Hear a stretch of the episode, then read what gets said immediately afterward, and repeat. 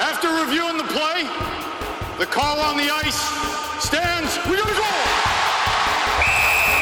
Okay, fellas, we are set to go. Let's go. We are kicking. Watch the blue. Yeah, yeah. There we go. Yeah, baby.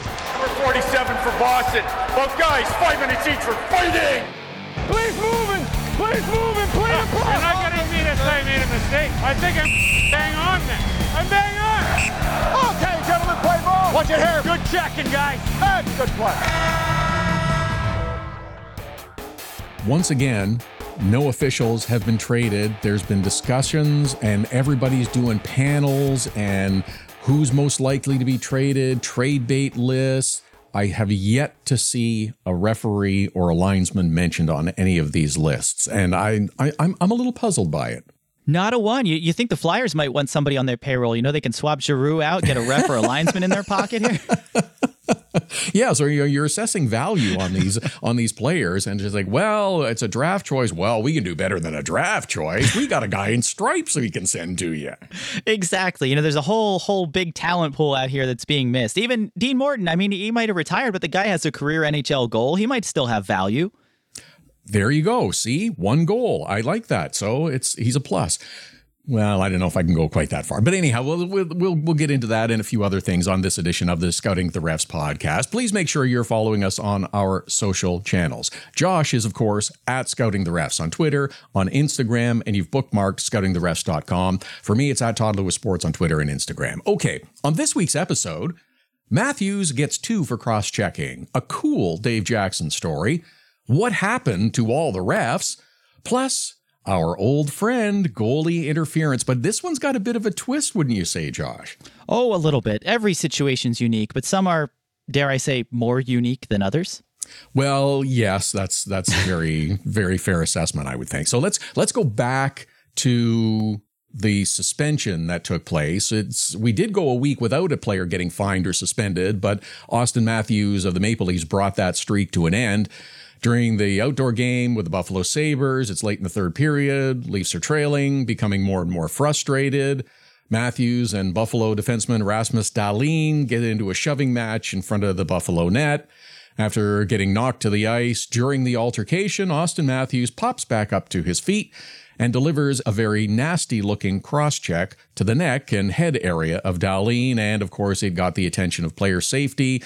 Had a little chat with George Parros, who decided he should sit for two games. Now, there is something about this that I don't know, just it still puzzled me, but I guess I shouldn't be surprised that some of the blue blindness came out and there were pro Maple Leafs fans that actually said that this wasn't worthy of a suspension because Matthews got pushed or cross checked or whatever first. And, you know, 10 years ago, this wouldn't have been a suspension, but it is now. Come on, man. That's a suspendable offense all day long, every day. It, it is, and I think regardless of what happened before, and, and yeah, there was a back and forth with Dahlin. It was it was some pretty nasty stuff. Maybe you could have called a penalty on one or both of them. I, I think both deserved penalties on that play. The difference is that what Dahlin did may have frustrated Matthews. It certainly did, but it didn't rise to the level of supplemental discipline, which Matthews, with the cross check to the head, absolutely did. And and that's why I, I could come down and say, hey, Dahlin deserved a call. He doesn't deserve a suspension for what he did, but you, you can't excuse the response from Matthews and, and you can't let it go without having him sit for a couple games. I will even concede somewhat reluctantly the thought that Auston Matthews expressed post game saying, oh, I thought I, I got his shoulder and it rode up. And if that's what you had believed before seeing the replay where the evidence is clearly contradictory, that's fine. But it is still an offense that should get you two games, at least in this league. Yeah, and it's it, you know it's one of those that is it's a dangerous play. I mean, you, you think if there wasn't a face shield there, or if his helmet had moved, or if it had been a little bit lower and caught him more in the neck than in the helmet, we could be looking at a, a far different outcome from that cross check. But th- it's the first multi-game cross check we've seen in a few years for regular season plays like this. So I, I think he earned it, right? He he got his Yeah. shots in. He sent his message. He he earned every bit of those two games, which I think were well deserved. I could have seen them go for more just because of the idea of look, this isn't a gameplay situation. These were two guys sparring, jabbing at each other, and a cross check to the head is never an excusable play. I, I, I know they wouldn't want to come down that hard on Matthews, but you know, a cross check to the head being a five game minimum, I don't think that's an unreasonable request.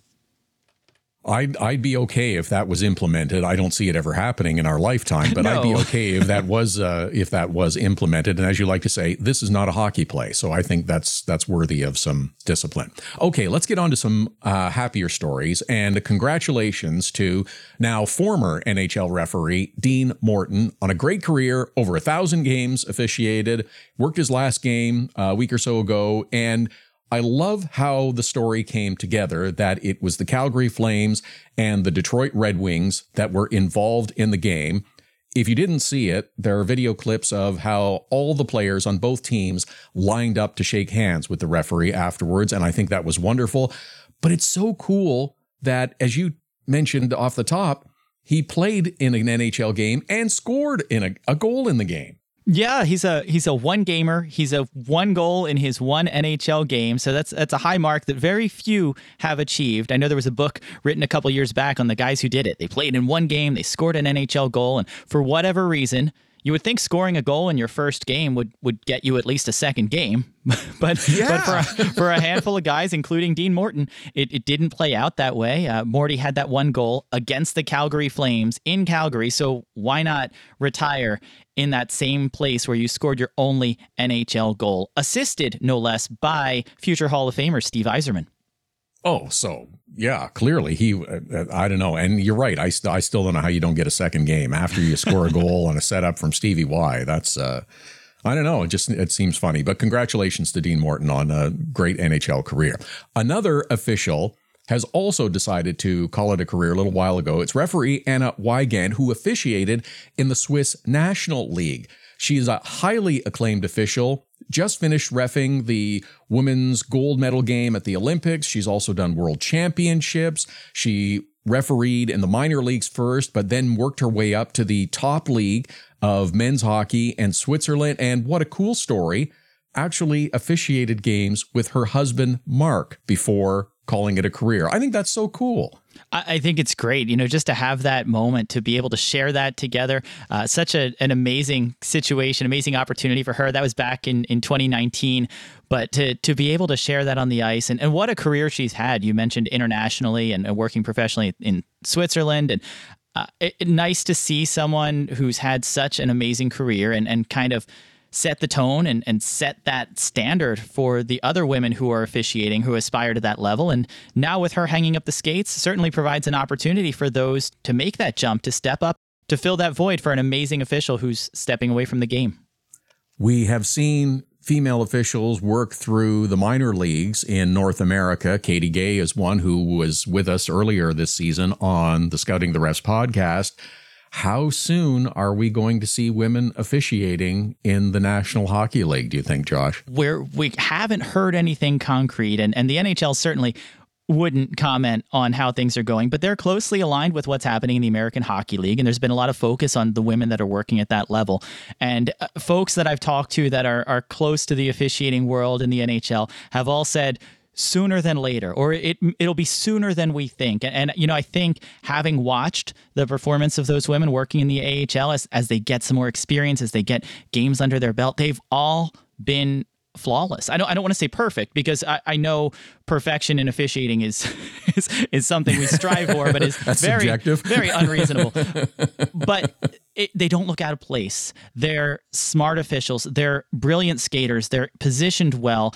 They've all fit in, uh, I would say, more almost seamlessly in the American Hockey League, and they've all done an amazing job. And I think that's what the NHL is looking for them to get that experience to build that up. They'll be in camp over the summer again. The NHL will certainly be engaging them and, and comparing them to the current officials and whoever else they're looking to bring on board because as officials retire, the NHL needs to backfill those spots and we'll have some opportunities coming up. So, will it be next year? Perhaps, but I think in the near future, we will see a female official in the National Hockey League.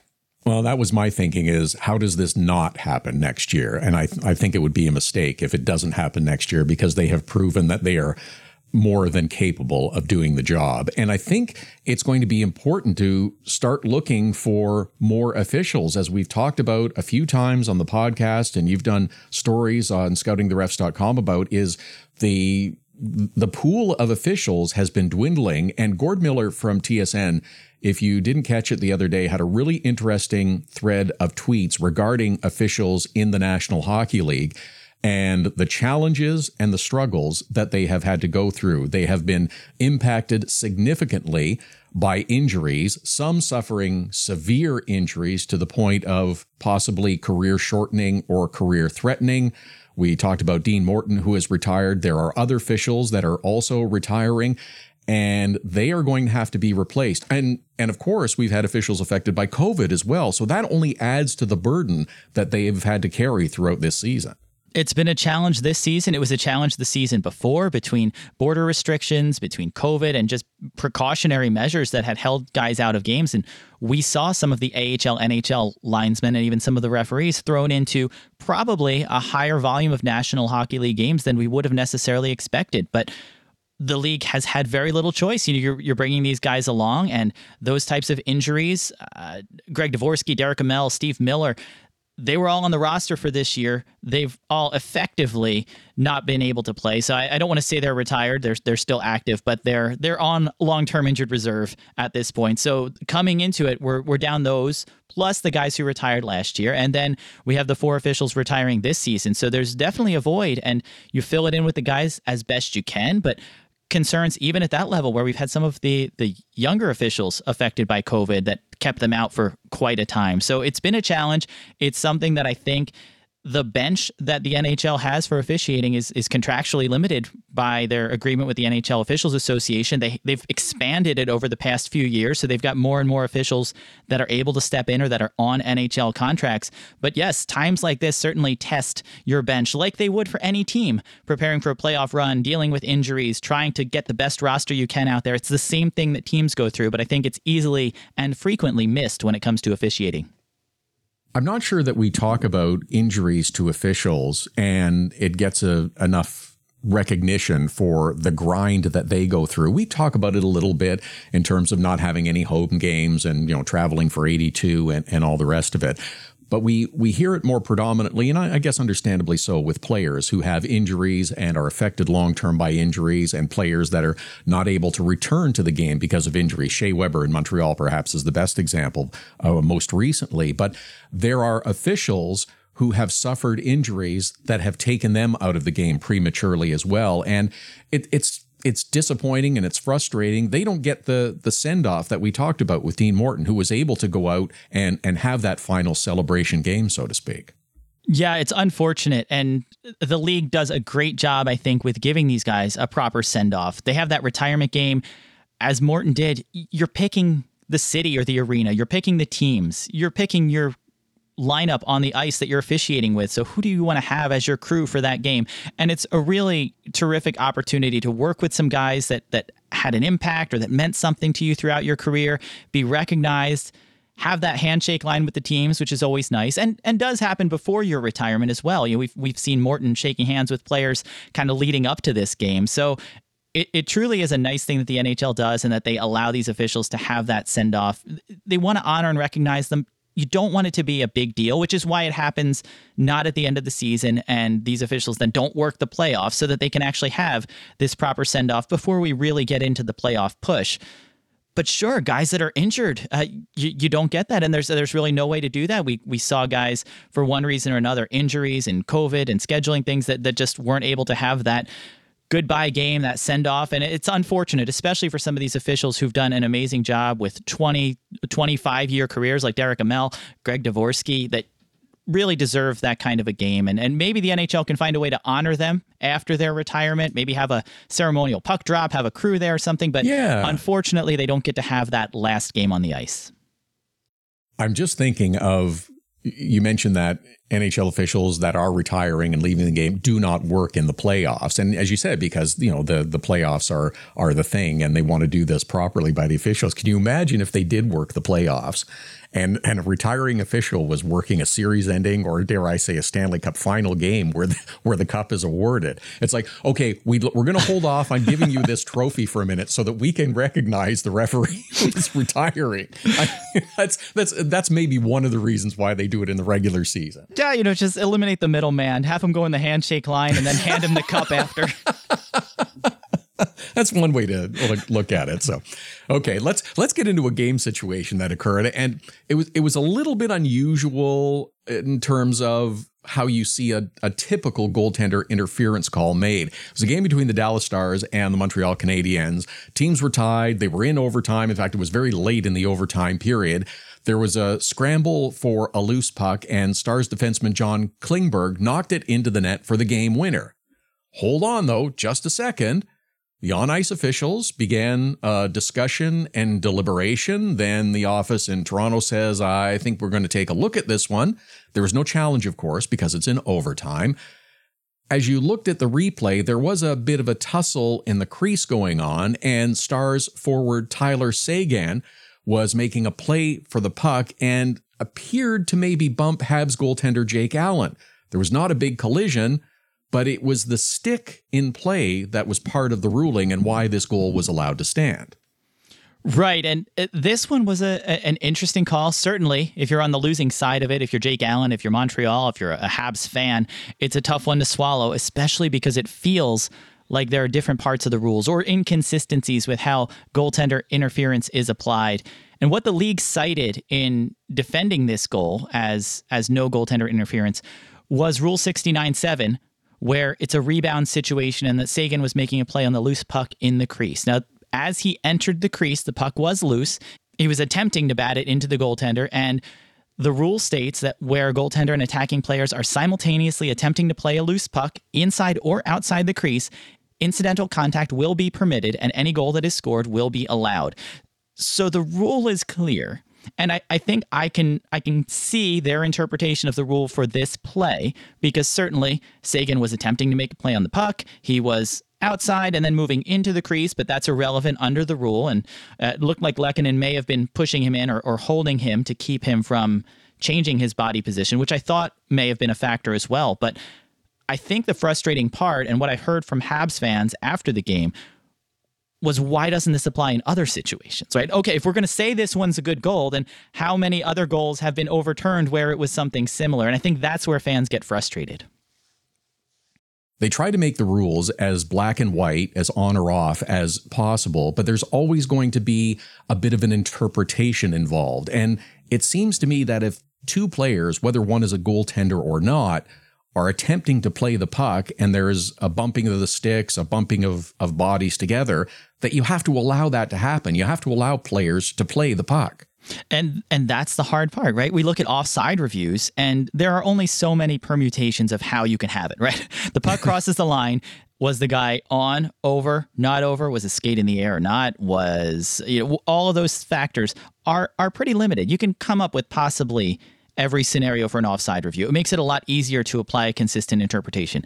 Every goaltender interference play is different. You know, was the player being held? Was he pushed in? How did he get in the crease in the first place? Was he making a play on the puck? Was he pushing the goaltender's pad? Did he push the goaltender's pad while he was attempting to make a play on the puck? And all of those factors they're always different or to different degrees in each situation. And, and that is what makes it so difficult. And uh, I think you're right, Todd.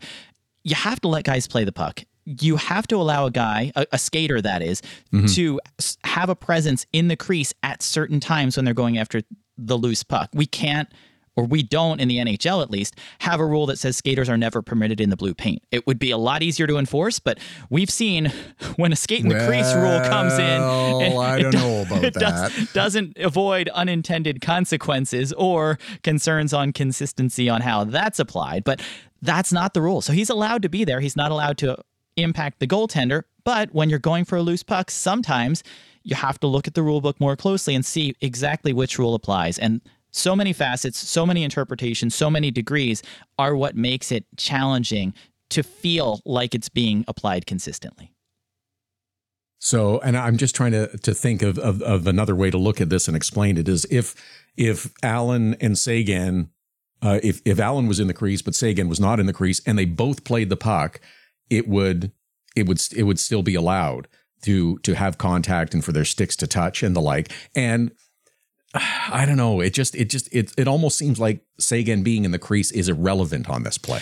It, it is because of the way Rule 69.7 is written. I think him being in the crease or outside the crease wouldn't affect the play. What does is the referee and then the situation room's judgment on is this incidental contact or is this deliberate contact by Seguin? And Seguin did not appear to be making intentional contact with the goalie. He didn't push his pad, he didn't cross check, he didn't put any physical pressure on Allen directly. He was in the crease trying to make a play on the puck. And I think that, as hard as it is to gauge intent and guess what someone is trying to do, is the underlining factor on this one is that it's incidental contact versus deliberate or intentional contact where Seguin was playing the goaltender instead of playing the puck. Okay, I think that's about as clear as we're going to ever get on this one. Let me let me end this edition of the Scouting the Refs podcast with a story. Were you watching the ABC game last week with uh, Sean McDonough and Ray Ferraro and our friend rules analyst Dave Jackson made an appearance? I love Dave Jackson, but I did miss that game. What what did I Okay. miss, Todd? Okay, so here's the story: is they were there was a quick uh, goal review, and they were explaining why the Flyers uh, just scored, but it was not allowed to count because there was contact with the goaltender, and it was the right call. It was pretty straightforward and and pretty uh, pretty quick about it. So after this explanation, the guys asked Dave Jackson about wearing number eight when he was in the league because number eight is now being worn by referee Francois Saint Laurent, who was in the game. So Jackson tells the story of how this happened. When referees retire, as Jackson did, they retire their number for a year as well. Apparently, after the year was up, Saint Laurent had worn number eight throughout his young officiating career and called Dave Jackson and said, Would you mind if I took up your number? And Dave Jackson said, I'd be happy to do, I'll let you do that and, and please that it will continue. I thought that was a great story. Oh, that that is. You know, you you hear of players when they get traded to a team and they want to get a number, especially from an active player. You got to take the guy out to dinner. You you got to I don't know find some kind of gift to try to pry the number away from him. But it, it's nice to have a, a good handoff from a retiring referee to a current referee with the number and and letting Francois go from 38 to 8 seemed like a nice transition. So that's that's nice. It's good to have a nice clean handoff like that. And for Jackson, nice to see that number 8 still out there on the ice, I'm sure. Yes. And you know what? See, the, uh, the referees are not against everyone. No, they're even even helping out each other here. See, there you go.